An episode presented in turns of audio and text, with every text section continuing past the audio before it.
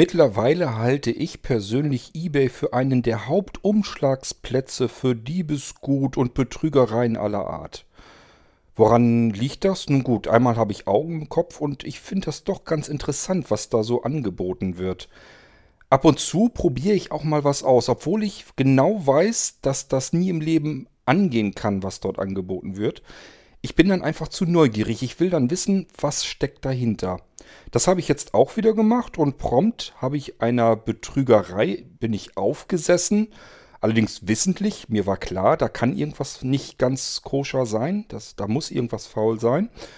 Nichtsdestotrotz habe ich mir etwas über eBay kommen lassen und wollte das hier dann mal auspacken und ausprobieren. Und ich war ein bisschen fassungslos, wie dreist mittlerweile diese Betrügereien sind. Ich erzähle euch mal, worum es hier geht.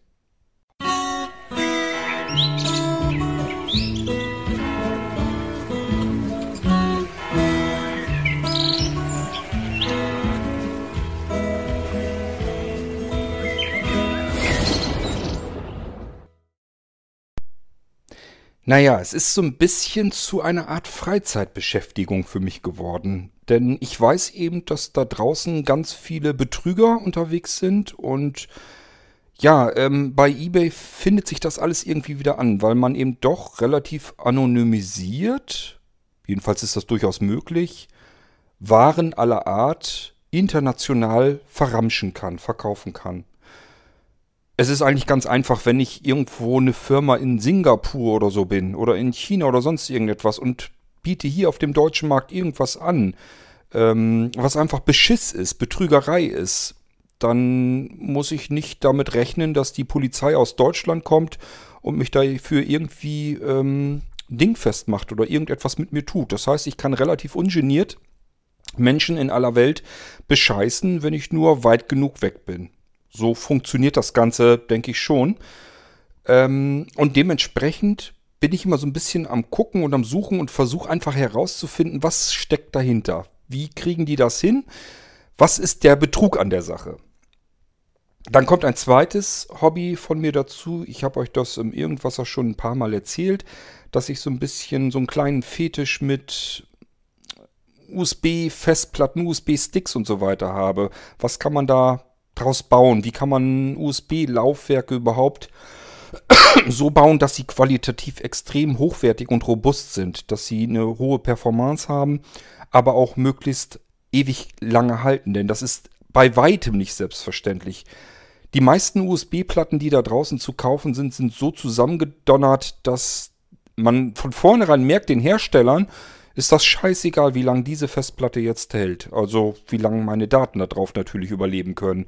Irgendwann wird diese Festplatte einfach dahin siechen, verrecken und die Hersteller hoffen ganz einfach, offensichtlich manchmal, dass es eben außerhalb der Gewährleistungsfrist ist. Und ich habe euch das schon mal erklärt. Die Gewährleistungsfrist, die eigentliche, die für den Endanwender, für den Kunden spricht, die geht eigentlich nur ein halbes Jahr. Der Rest der Gewährleistung, also diese anderthalb Jahre, die danach noch kommen, wo man denkt, ich habe ja zwei Jahre Gewährleistung, die interessieren diese Hersteller, also diese Art von Herstellern will ich sie gar nicht nennen, diese Art von Händlern interessiert das dann nicht mehr, weil man ist dann als Kunde, als Endanwender in der Beweispflicht, dass hier irgendwas nicht in Ordnung war. Das kann man nicht beweisen, genauso wie es andersrum eben auch nicht geht. Deswegen sagen sich diese Händler einfach, ich schmeiß den Dreck raus, warte einfach ab und hoffe, dass das Zeugs über ein halbes Jahr rüberkommt. Wenn unter einem halben Jahr kein Thema, muss ich es eben austauschen. Wenn über einem halben Jahr geht es mich eigentlich im Prinzip nichts mehr an. So funktionieren diese ganzen Händler, die aus China, Singapur, ähm, Japan, Taiwan, wo sie überall herkommen, also aus dem kompletten ähm, asiatischen Raum, ähm, die arbeiten eigentlich mit ziemlich großer Sicherheit immer so.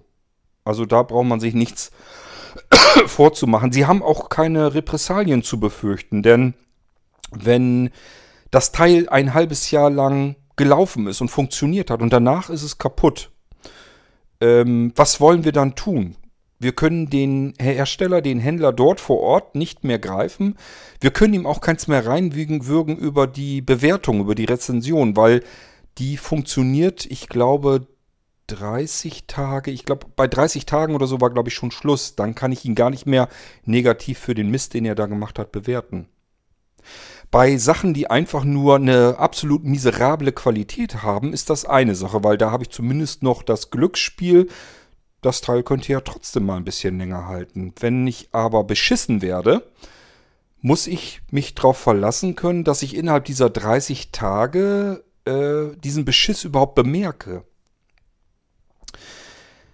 Was habe ich denn diesmal jetzt wieder Schlimmes angerichtet? Beim letzten Mal, als ich euch hier eine S-Folge präsentierte, habe ich euch erzählt von meinem iPhone, das geklaut war, was ich über einen seriösen deutschen Händler über eBay bezogen habe. Der Händler hatte zigtausend absolute Top-Bewertungen, hatte also 100% positive Bewertungen und war selber ganz aus dem Häuschen, dass er nun ein geklautes iPhone weiter vertickt hatte. Das hat sich ja alles soweit erledigt. Ich habe ein neues iPhone von ihm bekommen. Ähm, es gab natürlich diese ganze Geschichte mit der Anzeige bei der Polizei und so weiter. Das habt ihr aber alles mitbekommen. Diesmal ist mir ein Händler aufgefallen, der warb damit, dass er die Sachen, die er dort anbietet, er selbst hatte seinen Standort, den Firmenstandort in Singapur und hatte aber ähm, sozusagen eine Geschäftsstelle in Flensburg, hier in Deutschland. Und über diese hatte er nun hier auf dem deutschen Markt USB-Festplatten angeboten. 2,5 Zoll USB-Festplatten ähm, mit 2 Terabyte. USB 3.0 2 Terabyte, 2,5 Zoll, externe Festplatten. Man konnte sie sich angucken, Bilder waren zu sehen. Man muss natürlich davon ausgehen, dass die eine hundsmiserable Verarbeitung haben würden, aber der Preis, den die dafür haben wollten, also das Geld, was sie dafür haben wollten, da offenbarte eigentlich, dass man dafür diese Festplatte nicht würde verkaufen können. Es kann eigentlich nicht funktionieren. Die Herstellungskosten sind höher. Diese 2 Terabyte 2,5 Zoll Festplatte in einem externen USB 3.0 Gehäuse sollte nämlich kosten 33 Euro, keine Ahnung, 79 oder sowas, inklusive Versand. Das kann nicht funktionieren.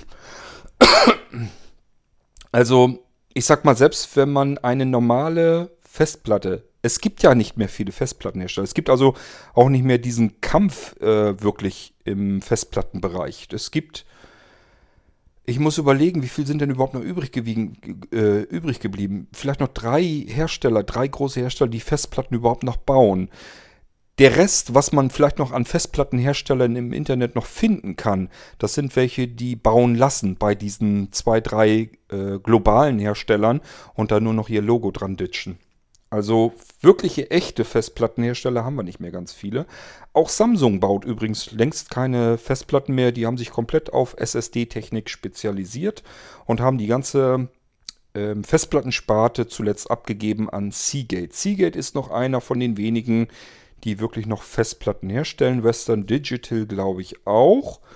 Und dann wird es auch schon langsam knapp. Ich glaube nämlich, dass Toshiba bereits bin ich mir nicht ganz sicher. Ich meine, dass sie nicht mehr selbst herstellen, sondern von Seagate, glaube ich, aufkaufen. Ich bin mir da aber nicht mehr ganz so sicher.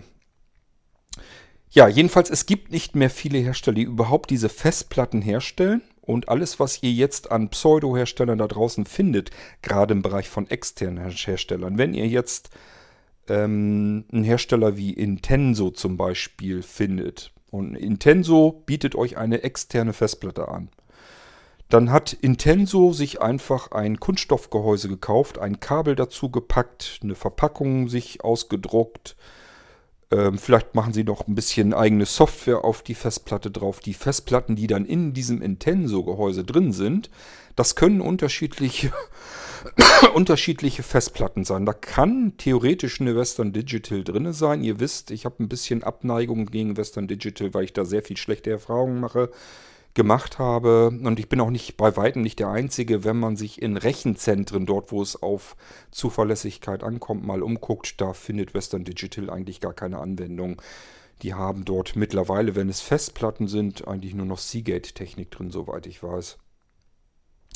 So, das heißt, ich versuche hier mein Möglichstes zu tun, um auch Seagate-Festplatten, und zwar ganz spezielle Seagate-Festplatten. Wenn es um Gehäuse geht, wo Festplatten verbaut werden, die da drin laufen, dann geht es darum, wie heiß wird diese Festplatte. Denn diese meisten Gehäuse haben mittlerweile keine aktive Kühlung mehr.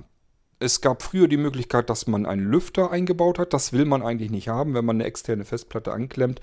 Man hat vielleicht einen super Silencer, man hat einen richtig schönen geräuschlosen Computer, hängt da eine externe Festplatte dran und dann macht das AS wieder einen Heidenkrach. Das will man eigentlich nicht haben. Dann gab es Möglichkeiten, dass man das über ähm, Wärmeableitungen an das Gehäuse selbst hinbekommen hat.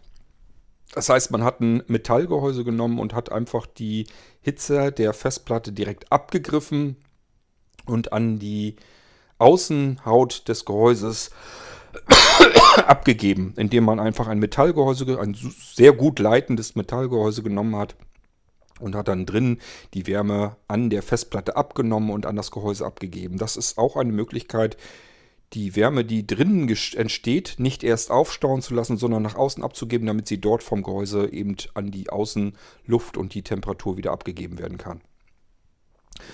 Ähm, das alles ist aber teuer.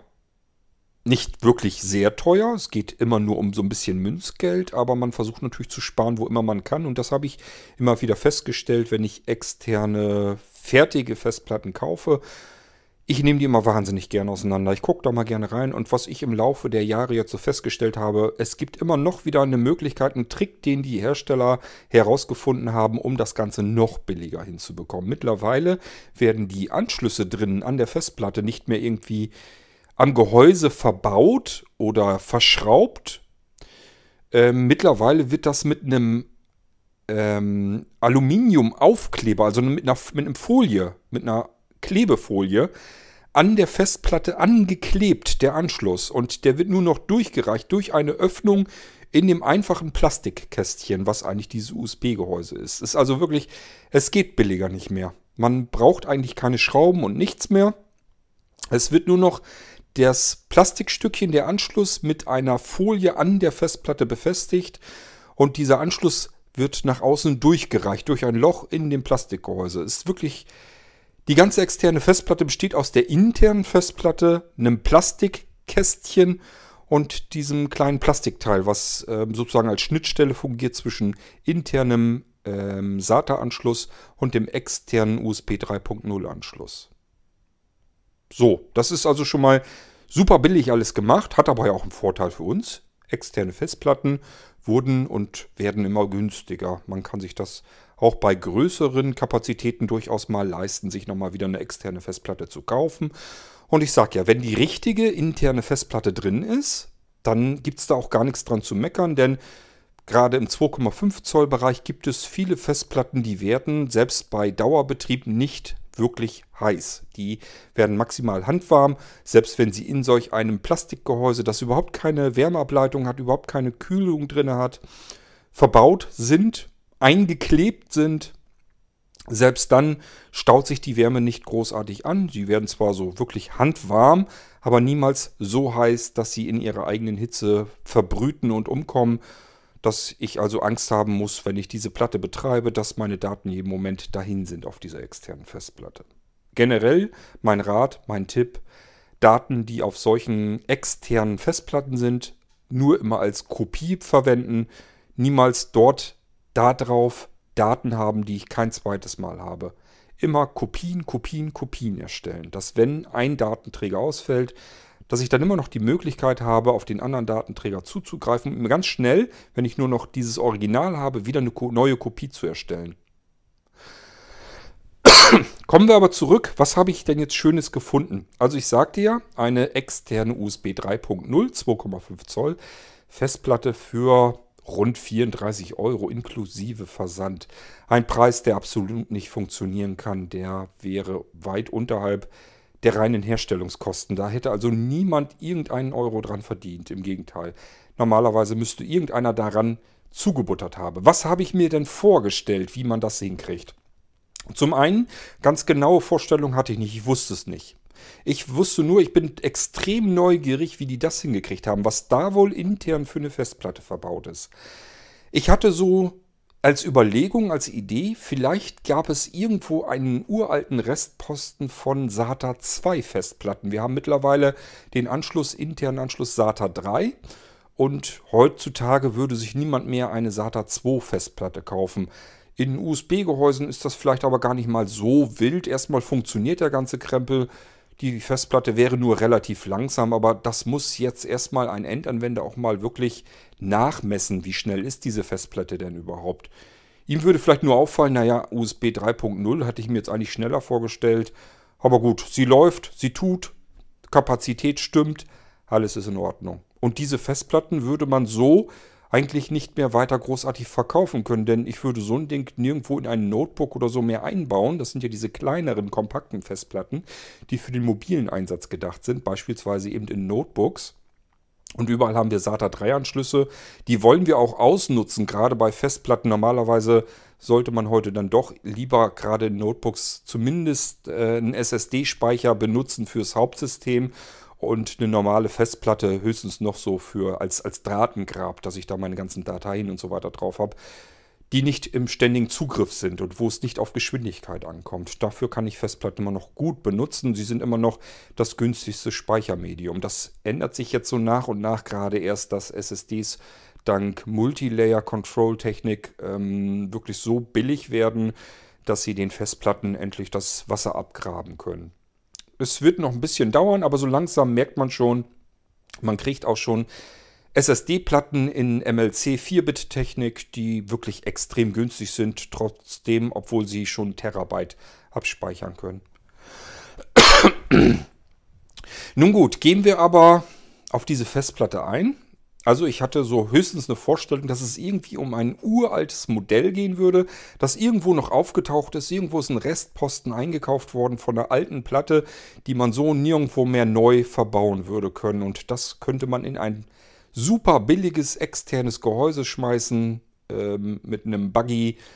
Ähm, Controller-Chipsatz drinne von USB 3.0 auf SATA. Dafür braucht man einen äh, Controller, einen USB-Controller, der da drin sitzt und äh, der eben die SATA-Schnittstelle zu einem USB 3.0 Schnittstelle macht. Und da gibt es auch welche, die sind erstens Asbach uralt und zweitens ähm, haben die ganz viele Fehler. Also äh, ja, die bauen halt Scheiße. Da habe ich eben mal das Problem, dass Dateien dabei auch geschrottet werden können, wenn die hin und her ähm, kopiert werden. Kann zum Beispiel passieren, wenn ich es mit großen Dateien habe, die ich dann entpacken will oder sowas. Habe ich hier auch schon gehabt. Da wusste ich einfach, okay, da steckt dieser bestimmte Controller-Chipsatz drinne.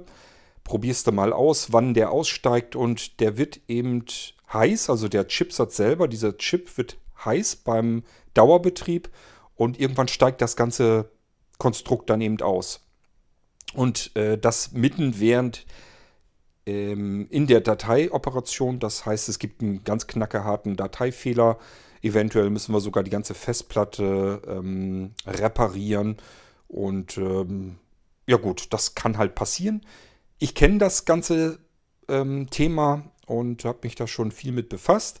Ich war also auch auf alles gefasst. Ich war auf einen super ätzenden Controller da drin gefasst. Ich war auf das billigste Plastikkästchen, was man sich überhaupt vorstellen konnte, gefasst. Ich war darauf gefasst, dass keine Kabel dabei sind, dass man sich das noch selber kaufen müsste. Ich war darauf gefasst, dass es keine gedruckte Verpackung, keine Pappverpackung drumherum gibt, sondern dass die Platten einfach so nackt mit einer Schutzfolie drüber oder so verpackt würden und geliefert würden. Ich war darauf gefasst, dass die Festplatte, die verbaut wurde, uralt ist und total lahmarschig, fett mit dicken, schweren Glasplatten da drin. Keine Ahnung, was ich mir alles vorgestellt habe.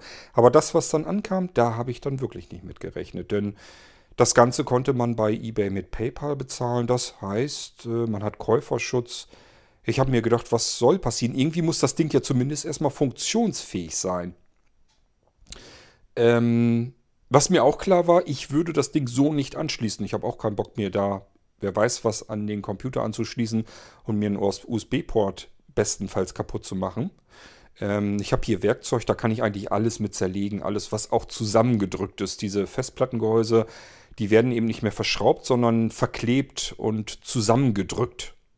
Ähm, und zwar so, dass man sie im Normalfall auch so nicht wieder auseinander bekommt, ohne irgendwas kaputt zu machen. Irgendwas bricht immer kaputt an den Dingern, sodass man sie nur einmal auseinandernehmen kann. Ich habe hier aber Spezialwerkzeug, mit dem kann man auch so Smartphones, Notebooks öffnen, ähm, Tablets öffnen und so weiter. Will jetzt nicht sagen, dass ich das dauernd mache, aber ich habe zumindest das Werkzeug dafür. Gut, das hat mir hier auch dabei geholfen. Die Festplatte kam hier also an in diesen typischen Folientüten verschweißt, wie sie auch ankommen würden, wenn sie direkt aus China, Singapur und sonst woher kämen. Die sind ja immer in so ähm, undurchsichtigen Folien einfach, in so Tüten verpackt. Gibt also keinen Versandkarton oder so, sondern einfach nur in so Tüten drin und da ist unmittelbar die Verpackung drin. Okay, ich habe das ausgepackt und es war zumindest schon mal eine Pappverpackung drumherum. 2,5 äh, Zoll Enclosure, Expansion Port, bla, stand da, glaube ich, drauf gedruckt. Ich kann mich da gar nicht so genau dran erinnern. Geöffnet, dann war das eigentliche Plastikkästchen, die USB-Festplatte in einer Folientüte nochmal verschweißt drinne.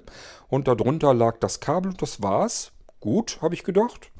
Ähm, sieht alles extremst billig verarbeitet aus, aber wenn es nur das ist, damit habe ich gerechnet. Mich hat wirklich interessiert, was zum Geier haben die da eingebaut. Wie gesagt, ich wollte die von vornherein nirgendwo anschließen. Ich hatte keinen Bock, mir da irgendwas kaputt zu machen und habe mein Werkzeug herausgekramt, als sie hier war. Und ähm, habe in die Schlitze reingegriffen mit diesem Spezialwerkzeug und habe dann dieses Plastikgehäuse nach und nach auseinandergedrückt, auseinandergehebelt, so lange, bis ich die beiden Schalen, die U-Profile sozusagen auseinanderziehen konnte, sodass ich an das Innere dieser Festplatte rankam. Ich hatte also die beiden Hälften dann auf dem Schoß liegen. Die eine Hälfte habe ich weggelegt, das war nur die, der Plastikdeckel sozusagen, wo nichts weiter drin war. Und dann starte ich auf das Innere dieser USB-Festplatte. Jetzt habe ich mich das erste Mal gewundert, denn ein metallenes Etwas, was überhaupt eine Festplatte hätte sein können, habe ich nur ungefähr in der hinteren Hälfte gesehen. Ich würde nicht mal sagen, dass es die Hälfte dieses Gehäuses ausgefüllt hat, sondern vielleicht nur ein Drittel. Es war also weiter hinten ein Metallklotz zu sehen, ungefähr der das Drittel, hintere Drittel der USB-Festplatte ausmachte. Und da habe ich mich schon das erste Mal natürlich extrem gewundert. Im ersten Anschein, im ersten Blick hatte ich noch gedacht, Nanu, was haben die da denn gefunden? Was haben sie da denn verbaut? Irgendeine seltsame Mini-Festplatte, wenn das jetzt irgendwie statt einer 2,5 Zoll eine 1,8 Zoll Festplatte, die gab es auch mal, allerdings nie als 2 Terabyte. Wenn sie die irgendwie noch verbaut hätten, dann wäre mir das auch vollkommen recht gewesen. Eine 1,8 Zoll Platte mit 2 Terabyte äh, in diesem Mini-Format super, da kann ich bestimmt prima mit basteln. Ich hatte dann aber sofort zwei Sekunden später, also ich habe das Ding vielleicht zwei, drei Sekunden betrachtet, so viel wie ich mit meinem Sehrest noch sehen konnte. Es schimmerte, es glänzte eben, wie Metall eben glänzt. Und dann habe ich es angefasst, habe gemerkt, okay, das war alles irgendwie verklebt in diesem Kasten, damit sich da nichts mehr bewegen konnte. Das kenne ich aber auch schon, dass das nicht geschraubt, sondern einfach verklebt wird, der Krempel. Soweit also auch noch nicht schlimm. Was mir aber auch auffiel, es gab überhaupt keine physikalische Verbindung nach vorne zum ähm, Anschluss hin. Es gab also kein, kein Kabel, kein Platine, kein nichts dahin. Es gab zwar eine Platine, die kam nämlich von vorne vom Anschluss, also intern vom Anschluss her gehend. Ihr müsst euch das so vorstellen, von außen schließt ihr das Kabel an, an diese USB-Festplatte. Und wenn man dann den Deckel der Festplatte ab gerupft hatte, so wie ich es getan hatte, war dort, wo der Anschluss in das Gehäuse ging, war ein Stückchen Platine ungefähr in der Größenordnung eines USB-Sticks, aber eben nur eine Platine, die dort eingesteckt war. Die war sozusagen von innen dem Anschluss entgegengesteckt. Dort hatte man den, den, das Kabel reingesteckt, in diese Platine. Und diese Platine hatte wiederum überhaupt keine Verbindung zu diesem Metallklumpen. So, und dann grabbelte ich weiter rum und dann habe ich natürlich ganz schnell gemerkt, okay, dieser Metallklumpen, der ist keine Festplatte, der ist kein Speicher, der ist einfach gar nichts, sondern nur ein grob ausgesägter Metallklumpen. War also noch nicht mal so, dass die Kanten irgendwie gerundet waren oder so. Es war einfach nur ein Stückchen, Aluminiummetall aus einem Block herausgesägt worden und dort in dieses Gehäuse, ich weiß gar nicht, ob es Aluminium war, jedenfalls irgendein schlechtes, lausiges Metall, ein Metallklumpen war in dieses Gehäuse eingeklebt worden, in den hinteren Teil. Das diente nur dazu, damit das USB-Gehäuse ungefähr das Gewicht einer externen USB-Festplatte hatte. Mehr hatte dieser Metallklumpen da drin überhaupt nicht auszumachen. Jetzt haben wir noch die Platine, die ungeklärte. Was hat die wohl zu machen? Das brauchte ich gar nicht auszuprobieren, das war mir gleich klar. Das ist eine Fake-Platine. Die kann man im asiatischen Raum auch wirklich so kaufen. Ähm, ich weiß gar nicht, was die kosten. Ich glaube unter einem Euro. Also die sind wirklich extrem billig. Die haben nichts anderes zu tun. Die haben ein bisschen Speicher drauf und sollen, ansonsten ist da halt ein Stückchen Software drauf auf einem Chip. Der hat nichts anderes zu tun, wenn er Strom kriegt, sich nach außen hin so zu geben, als wäre er ein Laufwerk. Die Dinger baut man gerne in USB-Sticks normalerweise ein. Es gibt das Ganze auch in ganz kleiner Miniatur in Speicherkarten. All das kenne ich schon. Also ich kenne USB-Sticks, die sich als viel, viel größer ausgeben, als sie wirklich sind. Ich kenne Speicherkarten, die sich als viel, viel größer ausgeben, als sie sind. Wenn ihr mal guckt, ihr bekommt SD- oder MicroSD-Speicherkarten mit sogar einem Terabyte, die vielleicht 20, 30 Euro kosten. Ein Preis, der einfach überhaupt nicht angehen kann. Könnt ihr euch darauf verlassen, wenn ihr diese Speicherkarte irgendwo reinsteckt, ja, ihr bekommt eine Speicherkarte angezeigt als Laufwerk und das Ding hat auch die Kapazität, die euch versprochen wurde. Wenn ihr eine Terabyte Speicherkarte gekauft habt, wird euch auch eine Terabyte Speicherkarte angezeigt. Und zwar sehr realistisch, also nicht einfach rund ein Terabyte, sondern wirklich diese 998.000 bla Megabyte, was weiß ich. Also wirklich so, wie man sich das vorstellt, wenn man sich eine Terabyte Speicherkarte einstecken würde ins ähm, Speicherkartenlaufwerk. Und genauso ist es eben mit den Chips auch in solchen Laufwerken. Hier ist die Platine einfach nur ein bisschen größer. Heißt aber nicht, dass da irgendwas drauf ist, was irgendwie spannender wäre oder was das Ganze raffinierter macht. Dieser Chip war nur dazu da, um, an, um dem Anschluss und unserem Computer vorzugaukeln. Hier ist jetzt eine Festplatte, die hat 2 Terabyte Kapazität. Mehr musst du das Ding nicht tun. Und dann gibt es ein bisschen Speicher auf dieser Platine, nicht nennenswert. Wahrscheinlich nur im Megabyte-Bereich. Ich weiß nicht, man müsste das Ganze mal durchkontrollieren. Es gibt Software, womit man das testen kann, wie groß der eigentliche Speicher da drauf ist. Oftmals werden nur ein paar Megabyte eben benutzt, weil das natürlich auch möglichst alles überhaupt kein Geld kosten darf. Wofür braucht man Speicher? Ganz einfach, wenn ihr das Ding hier jetzt als USB-Festplatte an eurem Computer anschließt, muss ich das Ding ja nicht nur als Festplatte ausgeben. Wenn ihr darauf jetzt was abspeichern wollt, dann soll sich das Ding ja auch wie eine Festplatte verhalten. Stellt euch mal vor, ihr wollt was abspeichern und ihr bekommt sofort eine Fehlermeldung, dass eure Datei darauf nicht gespeichert werden kann, weil es eben keine Festplatte gibt. Ist ja nur gefaked, das ganze Ding. So funktioniert das nicht. Diese Platine ist dafür da, um alles anzunehmen und dem Computersystem zu sagen, gib mir mal schön immer fleißig deine ganzen Dateien, ich lege die hier so ab. Ich tue so, als wenn ich die hier abspeichere und du bekommst von mir jedes Mal ein Okay, dass ich die Datei, die du mir gegeben hast, die ich hier speichern soll, wirklich abgespeichert wurde.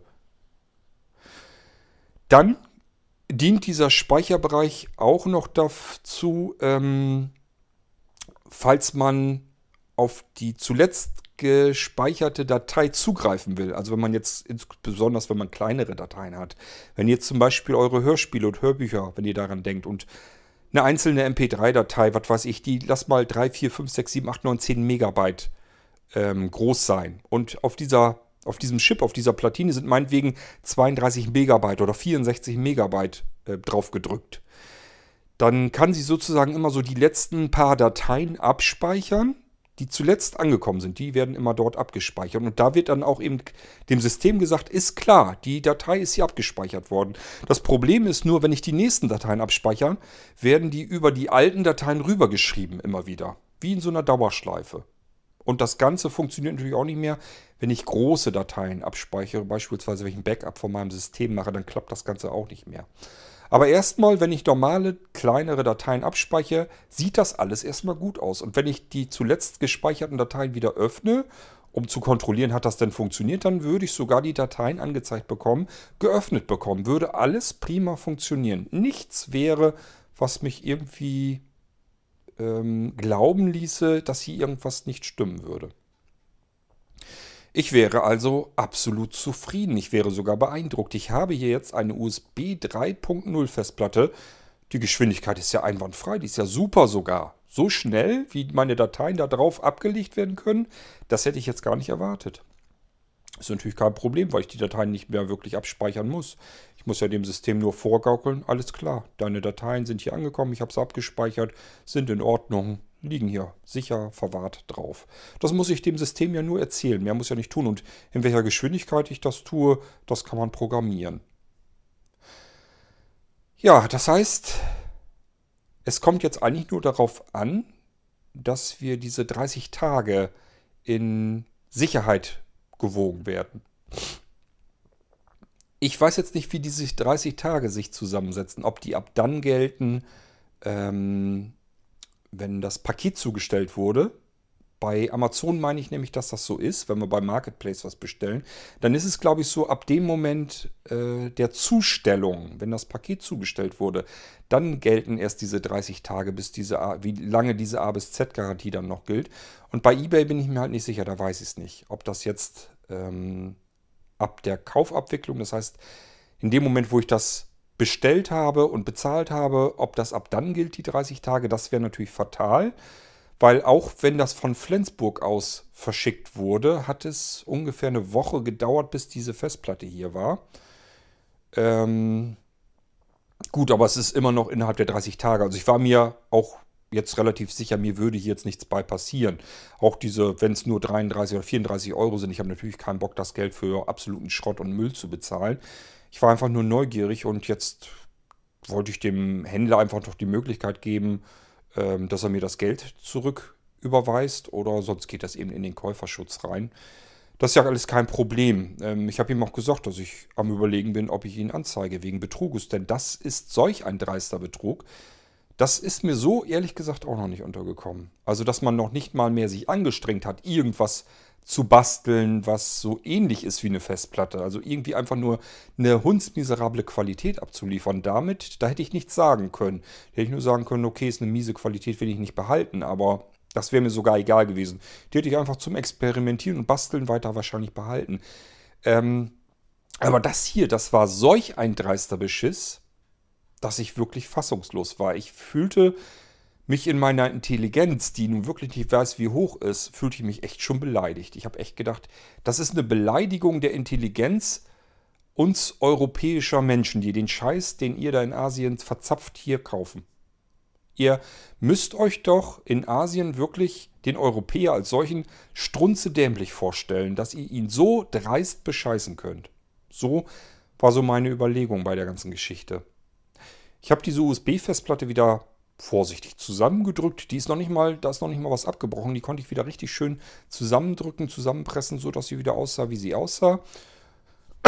Und dann habe ich den Händler eben angeschrieben, dass das ganz knallharter, dreister Betrug wäre und er sich bitte beeilen möge, das Geld zurückzuüberweisen. Sonst ginge das an die Polizei als Anzeige und natürlich auch an eBay. Was ich nicht begreife, ist, dass dieser Händler 40.000 Bewertungen hat. Der ist nicht zu 100% positiv, der hat auch viele Negativbewertungen gehabt. 97,9% positive Bewertungen hat er. Das klingt bei 40.000 eigentlich immer noch viel zu gut, als dass man von solch einem Betrug ausgehen kann. Und die Reaktion des Händlers war wie eine Standardanwendung, äh, Standardantwort, als wenn äh, die Sachen hier kaputt angekommen waren. Also man hat mich darum gebeten und gesagt, äh, don't worry, also alles kein Problem. Ähm, fotografier und film uns das mal, was du da beanstandest. Dann helfen wir dir weiter. Also die sind auf diesen, dass das Betrug ist und so, sind die gar nicht weiter eingegangen. Das war das gleiche Prozedere, was ablief, was sie einem antworten würden, als wenn man ein defektes Gerät bekommen hätte oder ein kaputtes Paket, also als wenn irgendwie ein Versandschaden passierte. So haben die sich jetzt verhalten bisher. Ich habe die nur jetzt zurückgefragt, was ich da ihrer Meinung nach jetzt fotografieren oder filmen soll, ob ich die Platte nochmal auseinanderziehen soll und deren eigenen Beschiss ähm, filmen sollte. Ich habe denen auch gesagt, ihr braucht doch nur eines dieser Gehäuse selbst mal zu öffnen, dann seht ihr doch, was ihr da verkauft, was ihr da für einen Beschiss macht. Denn ich weiß ja nicht 100% sicher, ob dieser Händler jetzt selber bescheißt oder ob er selber vielleicht beschissen wurde, irgendwo das Zeug im großen Stil eingekauft hat und ohne es jetzt weiter zu testen einfach weiterverkauft, denn damit muss man natürlich auch rechnen. Ich kann nur sagen, im Fall von USB-Festplatten war das jetzt der härteste, der dreisteste, dreisteste äh, Beschiss, den ich bisher hatte. Ähm, ich bin schon einiges gewohnt beim Öffnen von externen Festplatten, aber immerhin waren es bisher immer externe Festplatten. Es waren keine Festplatten immer, die ich, wo ich gesagt hätte, okay, die kannst du jetzt für irgendwas Gutes gebrauchen. Aber zumindest waren es oftmals, äh, meistens Festplatten. Das war jetzt das einzige Mal, dass ich solch ein Gehäuse auseinandergerupft habe und es war ein Metallklumpen drin, damit das Ding das Gewicht einer externen Festplatte hatte, plus einem Fake-Chip drin, der dem Computer vorgaukelte, das hier ist eine 2 Terabyte Festplatte. Zu einem Preis, der einfach unmöglich auch sein konnte. Dafür kann man keine Festplatten bauen. Nun gut. Ja, ich sag ja, ich hätte ja selbst, was mir noch, was vielleicht noch gegangen wäre, es hätte sein können, dass die sehr, sehr geringkapazitive ähm, Festplatten nehmen. Eine Kapazität von, was weiß ich, es gibt ja vielleicht irgendwo Festplatten, die nur 120 Gigabyte oder so haben. Die hätte man vielleicht einbauen können und dann einen Fake-Chip da dran, der das vorgaukelt, dass diese 120 Gigabyte Festplatte tatsächlich eine 2 Terabyte Festplatte ist. Auch da, das hätte man dann so hinkriegen können, dass ich vielleicht erstmal gar nichts gemerkt hätte, dass ich das Ding auseinandergerupft hätte hätte diese interne Festplatte gesehen und wenn die den Aufkleber runtergerupft oder einen anderen Aufkleber drüber geditscht hätten, dann hätte ich jetzt erstmal gar keinen Verdacht geschöpft. Ähm, normalerweise ist ja ein Aufkleber drauf, da steht dann drauf, welche Kapazität, welches Modell diese Festplatte ist, welcher Hersteller.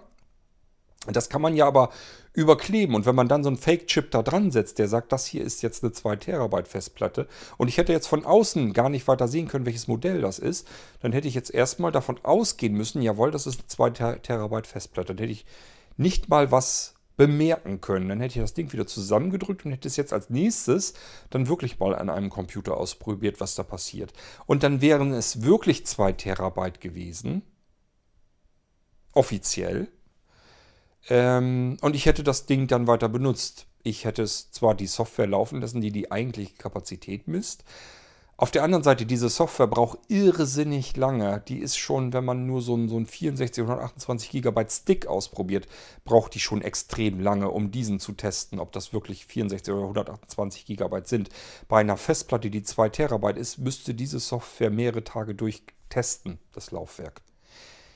Hätte sein können, dass ich gesagt habe, ich brauche den Computer auch noch für was anderes, als dieses Scheißding zu testen. Ähm, bisher hat sich hier nichts getan, scheint alles in Ordnung zu sein. Ja, 120 Gigabyte, bis die erstmal getestet wurden. Ab da hätte es ja erstmal Fehler angezeigt bekommen. Ähm, es hätte also eine ganze Weile gedauert und hätte gut sein können, dass ich gesagt hätte, bei dem Preis, die Festplatte ist einwandfrei, die Geschwindigkeit stimmt, USB 3.0, die ist schnell, Sie hat 2 Terabyte, sie funktioniert, der Test lief jetzt mehrere Stunden durch, das scheint auch wirklich alles zu klappen. Was soll hier noch passieren? Davon bestellt sie jetzt erstmal welche. Zu dem Preis kriegst du ja nie wieder welche. Wer weiß, wofür man sie gebrauchen kann, erstmal haben wollen. Ähm, ja, dann hätte ich die Dinger hier gehabt. Und dann wären die 30 Tage verlaufen, bevor ich überhaupt mal gemerkt hätte, dass da irgendwas nicht mit in Ordnung ist. Zum Glück war es nun aber so, dass es so dermaßen stümperhaft gemacht wurde, dass ich es gleich bemerkt habe, nur dadurch, dass ich die Platte geöffnet habe. Aber man muss auch wirklich sagen, mir ist es als Otto Normalanwender nicht möglich, diese USB-Festplatte zu öffnen. Und ähm, also jedenfalls nicht, ohne das Gehäuse komplett kaputt zu knacken. Wenn das jetzt irgendein ganz normaler Anwender ist, der hat ja dieses Spezialwerkzeug nicht und, nicht, und selbst wenn er es irgendwie aufkriegt, wer macht seine USB-Festplatte denn erstmal auf, die er die ähm, bekommt? Der normale Anwender, der schließt sie doch an mit dem Kabel, das dabei liegt. Computer sagt, ja, alles klar, hier, 2 Terabyte Festplatte. Dann probiere ich die aus, speichere da was drauf. Alles funktioniert super. Das Ding ist schnell, das Teil speichert alles ab. ach, ich gucke nochmal eben nach, die letzten paar Dateien, die ich da abgespeichert habe, kann ich die öffnen. Oh, das klappt auch alles. Wunderbar, die Festplatte funktioniert. Dann kann ich die jetzt erstmal weiter befüllen. Und man muss nur warten, bis diese 30 Tage erstmal um sind. Das, die Chancen sind ja durchaus da, dass das erstmal keiner merkt. Und nach den 30 Tagen spielt es keine Rolle mehr. Dann habe ich keine ähm, A bis Z-Garantie bei Amazon mehr und auch nicht mehr diese eBay-Garantie, diesen Käuferschutz über PayPal habe ich nach 30 Tagen, meine ich jedenfalls war es da auch, ähm, habe ich das da auch nicht mehr. Und dann spielt es keine Rolle. Und ich kann noch nicht einmal mehr die anderen warnen. Ich kann diesen Verkäufer noch nicht einmal mehr mies bewerten, weil eben die ähm, Rezensionszeit abgelaufen ist. Ich habe es dann zu spät bemerkt und jetzt stehe ich da. Ich kann mich natürlich doch mit dem Händler in Verbindung setzen, aber der wird sich, wenn er sich bewusst darüber ist, was er da verkauft, wird der sich nach diesem Ablauf dieser Zeit überhaupt nicht mehr um mich kümmern. Wozu? Besteht überhaupt keine Begründung mehr. Ich kann ihn ja verklagen von hier aus. Das bringt natürlich überhaupt gar nichts, wenn ich von hier aus, wenn ich hier zur Polizei gehe, zur örtlichen und sage, ich will einen Händler in Singapur verklagen, dann sagen die auch, ja, kannst du machen, wir können eine Anzeige aufnehmen. Da passiert aber logischerweise nichts. Also das ist einfach Pech. Ich bin dann mein Geld los und dieser Händler kommt genau mit dieser Masche da durch. So, und wenn ich dermaßen billig bin, dermaßen günstig, eine externe 2 Terabyte Festplatte für vier, nicht mal 34 Euro inklusive Versand, ähm, da kann man nichts mehr falsch machen. Das will man haben. Wenn man eine 2 Terabyte Platte kauft und guckt, wer bietet das Ding am billigsten an und wenn ich da keine Ahnung von habe, dann gucke ich nur, 2 Terabyte Festplatte, USB. Wer ein bisschen technisch mehr Verständnis hat, sagt sich, USB 3.0 sollte es aber schon sein, damit das auch schnell funktioniert. Das habe ich irgendwo mal gelesen oder gehört. Dann gucke ich nur nach, wo kriege ich diese USB 3.0 Festplatte möglichst preiswert. Und jetzt sehe ich diesen Anbieter, einen riesengroßen Anbieter, über, na über waren es nicht, aber rund 40.000 Rezensionen, davon 97,9% positiv. E- eBay-Käuferschutz, PayPal-Bezahlung. Alles super. Mir kann gar nichts passieren. Was soll da passieren? Das Ding kaufe ich jetzt. So, und dann kommt das Teil an, ich probiere es aus, es funktioniert alles. Ich bin zufrieden. Das Ding lege ich erstmal zur Seite oder fülle es nach und nach erstmal an und lege es dann zur Seite. Das merke ich erstmal nicht. Und wenn ich es merke, dann hoffentlich zu spät. Und wenn nicht, wenn ich merke, hier sind irgendwelche Dateien, die Schrott gehen, mehr merke ich ja nicht. Ich gucke ja in dieses Ding nicht rein. Ich sehe es ja gar nicht, was da drin verbaut ist. Das müsst ihr euch immer vorstellen. Diese USB-Gehäuse macht keiner auf, weil man sie dann kaputt brechen würde. Also, das öffnet ein normaler Anwender nicht. Und wenn er sie benutzt, verhält die sich normal. Und wenn er zu einer zu einem Einsatz kommt, wo sie sich nicht normal verhält. Ich sagte eben, wenn man ein Backup drauf abspeichern will mit mehreren zig Gigabyte, dann wird dieses Backup wahrscheinlich abbrechen. Oder wenn ich spätestens, wenn ich dieses Backup öffnen möchte, dann wird mir gesagt, diese Datei ist beschädigt, die funktioniert nicht. Und dann probiere ich das nochmal, vielleicht nochmal, vielleicht formatiere ich sie dann nochmal. Also ich denke ja erstmal daran, irgendwas ist hier jetzt faul, aus irgendeinem Grund, der muss aber bei mir liegen, funktioniert das Scheißding jetzt nicht. Das Abspeichern oder das Erstellen, das Erzeugen dieser Datei auf dieser Festplatte klappt nur nicht.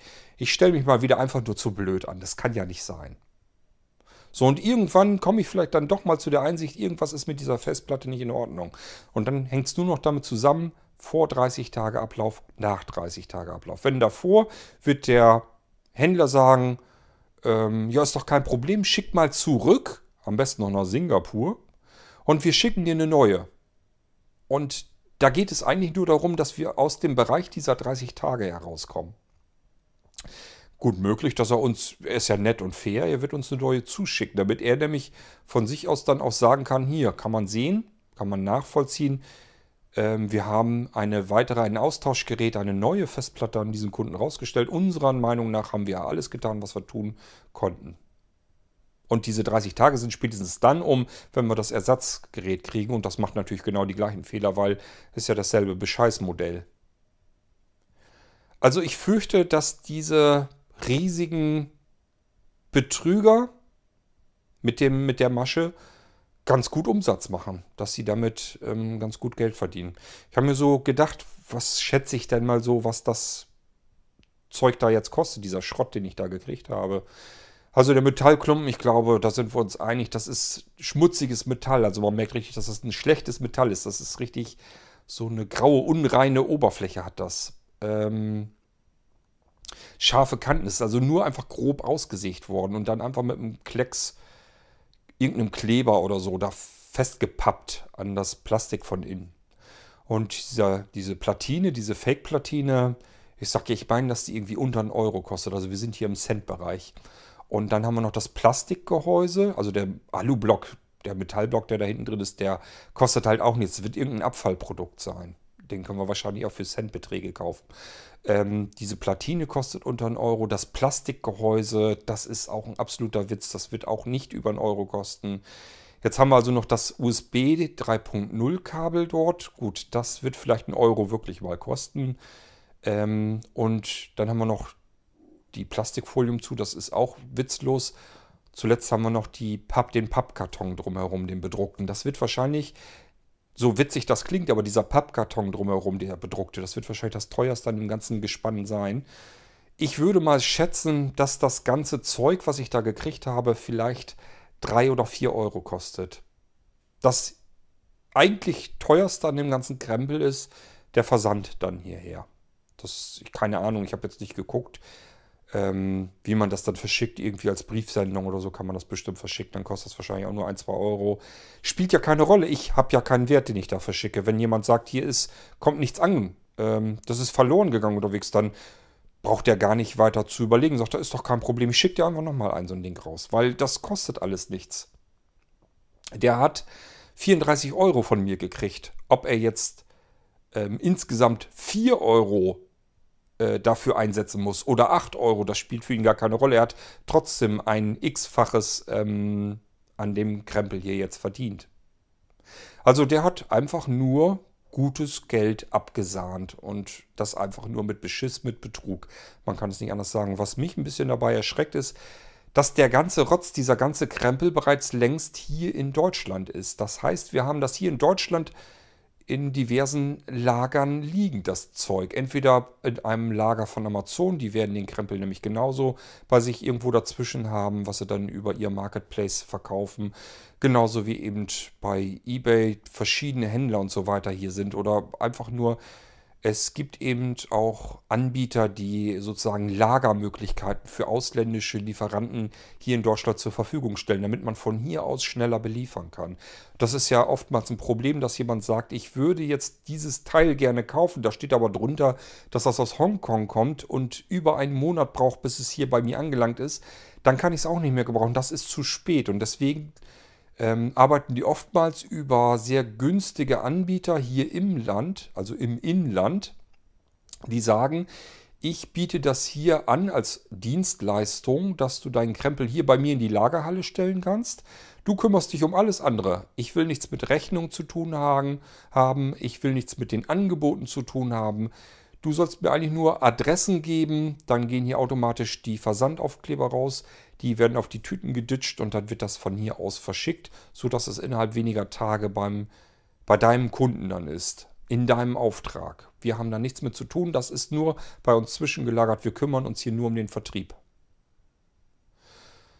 So, und davon machen die immer mehr Gebrauch. Das hat halt den Vorteil, äh, die können so ein bisschen damit werben.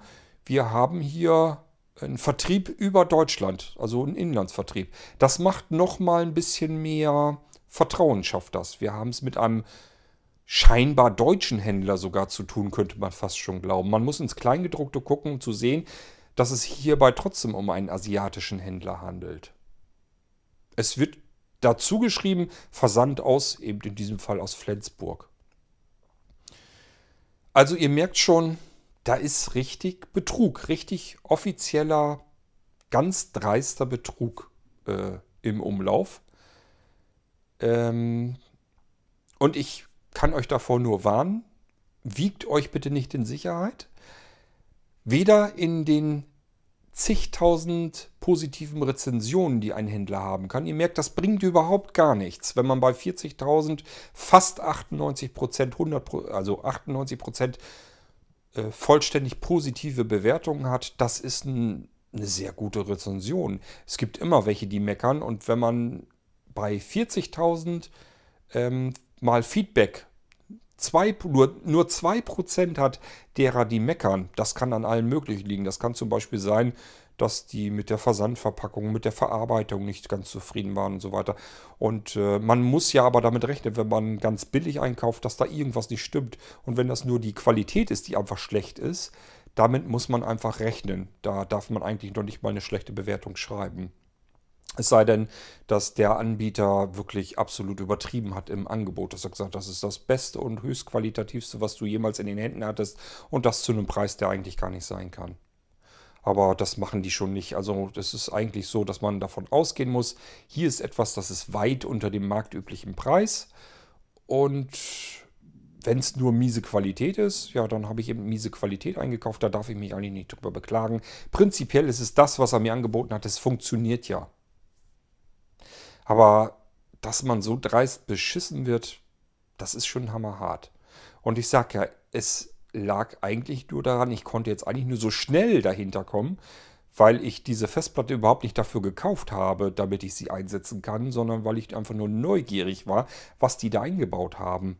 Mir war also von vornherein klar, das Teil kommt hier an, ich kriege hier mein, äh, mein Etui her, wo mein Spezialwerkzeug drin ist und dann hebel ich diese Festplatte auseinander und gucke mal, was da eingebaut ist. Aber was da eingebaut war, da habe selbst ich nicht mitgerechnet. Das wollte ich euch nur gesagt haben. Ihr müsst bei allen Speichermedien aufpassen. Bei SSDs, bei HDDs, bei SSHDDs, also bei diesen Hybridlaufwerken. Ihr müsst bei allen Arten und Sorten von USB-Flash-Laufwerken aufpassen und ihr müsst auch auf äh, Speicherkarten achten. Bei Speicherkarten könnt ihr eigentlich sofort auch euch das selber schon denken. Wenn ihr Speicherkarten habt, wo, was weiß ich, die eine Karte mit der Kapazität 80 Euro kostet und jemand bietet euch diese Kapazität auf einer anderen Speicherkarte für 20 Euro an und so krass sind die Unterschiede, dann müsst ihr euch einfach denken, ich habe hier jetzt lauter Hersteller, Produkte, Speicherkarten, die alle so um die 70, 80, 90 Euro kosten. Und diese Kapazität, da kostet hier eine No-Name-Karte plötzlich nur 20 Euro. Ja, dann nehme ich doch die billigere Karte. Da müsst ihr einfach leider Gottes mitrechnen, dass das nicht sein kann, dass das nicht angehen kann. Da sind nicht andere so ähm, dreist übermäßig viel Geld zu nehmen, sondern die nehmen eigentlich das Geld, was man nehmen muss, um diese Karte herzustellen.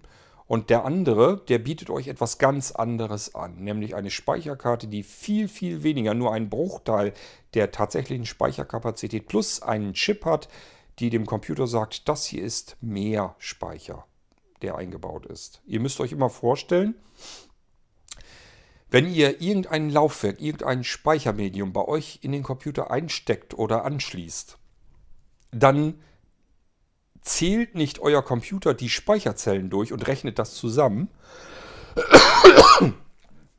ähm, sondern da ist ein Controller drin oder drauf bei diesem Speichermedium, der eine Software hat. Und in dieser Software steht drinne, wie viel Kapazität hat mein Speicherbereich hier. Und der verteilt erst, der teilt erst ähm, diesen Speicherbereich auf macht ihn adressierbar. Kümmert sich natürlich um tausend andere Funktionen auch, ähm, aber macht diesen Speicherbereich eben adressierbar. Aber es ist ein Stück Software, in die einprogrammiert ist, wie viel Speicher das Ding jetzt überhaupt hat. Und somit kann ich auch eine stinknormale 32 Megabyte Speicherkarte nehmen und ihr sagen, du hast jetzt tatsächlich Speicher in dieser Karte drin, Flash-Speicher von in der Größe von einem Terabyte. Theoretisch spielt es gar keine Rolle. Die könnten sogar sagen, da sind 100 Terabyte drin. Oder mehrere hundert Terabyte. Das könnten die genauso gut da einprogrammieren. Nur wissen die auch, das ist so unrealistisch. Solche Karten gibt es überhaupt noch nicht. Wenn ich die anbiete, kann sich sofort jeder denken, das kann gar nicht sein. Und deswegen nehmen die Speicherbereiche, die in der Theorie möglich sind, in der Praxis zu dem Preis aber eben nicht hergestellt werden können. Also denkt euch dabei was, wenn Sachen ungewöhnlich billig sind, ist es eigentlich, wenn ihr es gut hinbekommen habt, nur eine saumiese Qualität, eine absolut katastrophale Qualität, die mit der anderen Qualität äh, bei normalen Händlern und Herstellern überhaupt nichts zu tun hat. Dann habt ihr Glück gehabt, weil das ist im Prinzip trotzdem nutzbar so, wie es angeboten wurde. Das heißt, ihr wurde zumindest nicht belogen. Äh, in ganz vielen Fällen werdet ihr betrogen und merkt es erstmal noch nicht einmal. Okay, das wollte ich euch nur gesagt haben. Geht zu den Händlern eures Vertrauens, wo ihr wisst, ihr könnt dort auch, wenn es sich um einen Betrug handelt. Ich will da keinen Händler rausnehmen. Ähm, ich selbst versuche das hier immer ja, durch den Einkauf vernünftig hinzukriegen, dass ich eben nicht äh, über windige Verkäufer irgendwie was einkaufe. Es sei denn, so wie jetzt, ich will es mit Absicht wissen, was da vor sich geht. Ähm, und natürlich teste ich auch die Sachen hier vor. Ich gucke mir das schon sehr genau an und versuche das so herauszufiltern, dass mir sowas nicht passiert. Ich behaupte aber, dass sich da niemand vor 100% schützen kann, so wie ich eben Verständnis dafür aufbringen musste, als ich dieses geklaute iPhone gekauft hatte. Ähm, man stelle sich mal vor, ich hätte bei diesem großen Händler, es war ein riesengroßer Händler, das iPhone gekauft, um es hier jemand anderen, einem Kunden weiter zu verkaufen. Und bei dem wäre es jetzt aufgefallen, dass das ein geklautes Gerät gewesen wäre.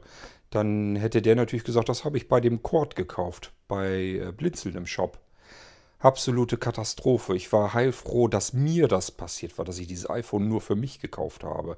Und ich habe es im besten Wissen und Gewissen bei einem ganz normalen Händler gekauft. Es war jetzt auch nicht super preiswert. Es war ein bisschen günstiger als bei Apple direkt, aber jetzt nicht so viel, als dass man davon ausgehen musste, dass da irgendwas nicht in Ordnung wäre. Es gab viel günstigere Händler. Ähm, ich habe das schon bewusst bei diesem ähm, bei eBay zertifizierten und geprüften Händler, bei einem Großhändler für solche Geräte eingekauft, wohlgemerkt. Ähm, und trotzdem habe ich ein geklautes Gerät äh, erwischt. Und ich war genauso schockiert wie der Händler, von dem ich es gekauft hatte. Der konnte sich es auch kaum vorstellen. Der konnte es erst gar nicht glauben, dass das so war. Ich habe ihm ja den Zettel dann gezeigt von der Polizei, habe ihm das eingescannt und erst ab da hat er sich gesagt, okay, dann ist das wohl tatsächlich so. Unglaublich. Aber es ist eben mal jetzt passiert und jetzt muss man es halt, jetzt muss man die Kuh vom Eis bewegen und das wieder in Ordnung bringen. Und das hat er auch getan. Er hat sich also so verhalten, wie ich mich auch verhalten hätte in seiner Situation. Sich um das Problem kümmern. Und zwar egal, ob man jetzt innerhalb von 30 Tagen das Problem bemerkt oder danach. Das heißt, das ist das Einzige, was ich euch eigentlich raten kann. Ähm, wenn ihr auf der Suche seid nach irgendwas, geht nicht auf die typischen Plattformen und sucht dort nur nach Preis. Dann lauft ihr ganz gut Gefahr, dass ihr bei einem Betrüger aufsetzt und es, wenn ihr euch nicht sehr gut auskennt und das nicht nachprüfen könnt und verschweißte Geräte prinzipiell erstmal nicht öffnet selbst, dann lauft ihr in Gefahr, wirklich beschissen zu werden und das leider vielleicht im ungünstigsten Fall auch zu spät zu bemerken. Das ist mein Tipp, den ich euch hiermit in dieser S-Folge an die Hand geben kann. Ja, wenn ihr noch Fragen dazu habt, ähm, fragt gerne. Ich versuche euch das dann zu beantworten. Und ich werde mal schauen, wie sich der Händler hier jetzt weiter verhält. Im Moment fährt er die Tour. Ich weiß hiervon gar nichts und ich weiß auch gar nicht, was du von mir willst. Wenn du was Kaputtes da hast, dann mach mal ein Foto davon und wir tauschen das aus. So verhält er sich im Moment. Müssen wir mal schauen, ob er jetzt wirklich gar nicht weiß, was er da jetzt massenhaft anbietet oder ob er selber da der Betrüger ist. Das kann ich ihm so natürlich nicht vorhalten. Problem ist natürlich auch immer, ich schreibe in Deutsch, er schreibt in Englisch und sein Englisch ist nicht gut. Man könnte jetzt sagen, mein Deutsch ist vielleicht auch nicht gut, aber zumindest mein Deutsch besser als mein Englisch. Also solche Sachen mache ich dann immer ganz gerne in Deutsch. Dann sollen die sich das übersetzen. Dann liegt es wenigstens nicht an mein, äh, meiner Nachricht, dass die das nicht verstehen konnten. Da müssen sie sich selber drum kümmern. Wenn ich auf dem deutschen Markt anbiete, muss ich auch damit rechnen, dass ich es mit deutschen Kunden und mit deutschen ähm, Anfragen zu tun habe. Und das müssen die dann eben bearbeiten. So denke ich mir das jedenfalls. Wenn ich in Singapur hier von hier aus Krempel anbiete, muss ich auch damit rechnen, dass sich Menschen Ähm, was sprechen die eigentlich in Singapur für eine Sprache? Naja, dass sie sich jedenfalls in ihrer Landessprache dann an mich wenden, wenn irgendwelche Fragen kommen. Und da muss ich mich drum kümmern, wie kriege ich das übersetzt in eine Sprache, dass ich das wieder verstehe. Ja, bin gespannt, wie sich dieser Händler benimmt. Wenn da jetzt nur so ein Rumgedruck so kommt, ich mache ihm vielleicht nochmal ein Foto von, einem, von der geöffneten Festplatte. Keine Ahnung, ich bin gespannt, ob er mir dann, wenn er mir ernsthaft vorschlägt, dass er mir die Geräte austauschen will, dann werde ich ihm auch was erzählen.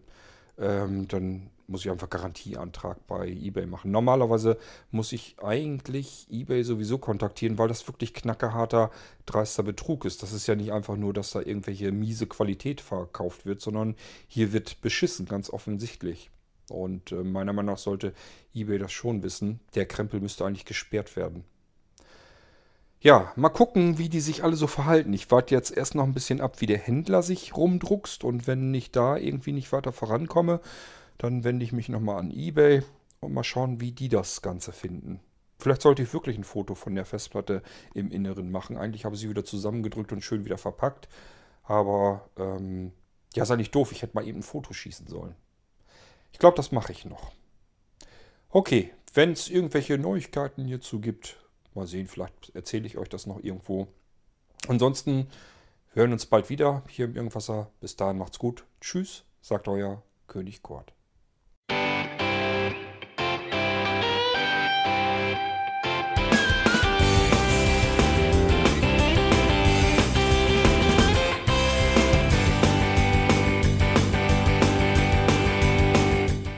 Das war Irgendwasser von Blinzeln. Wenn du uns kontaktieren möchtest, dann kannst du das gerne tun per E-Mail an podcast.blinzeln.org oder über unser Kontaktformular www.blinzeln.org. Blinzeln schreibt man in unserem Fall immer mit einem D in der Mitte. Wenn du möchtest, kannst du uns sehr gerne auch einen Audiobeitrag auf unseren Podcast Anrufbeantworter sprechen. Der hat in Deutschland die Telefonnummer 05165 439 461. Und wenn du uns aus dem Ausland anrufen möchtest, dann ersetze einfach die erste 0 gegen die 0049 für Deutschland. Wir bedanken uns für dein Interesse und freuen uns schon darauf, wenn du auch beim nächsten Mal wieder mit dabei bist.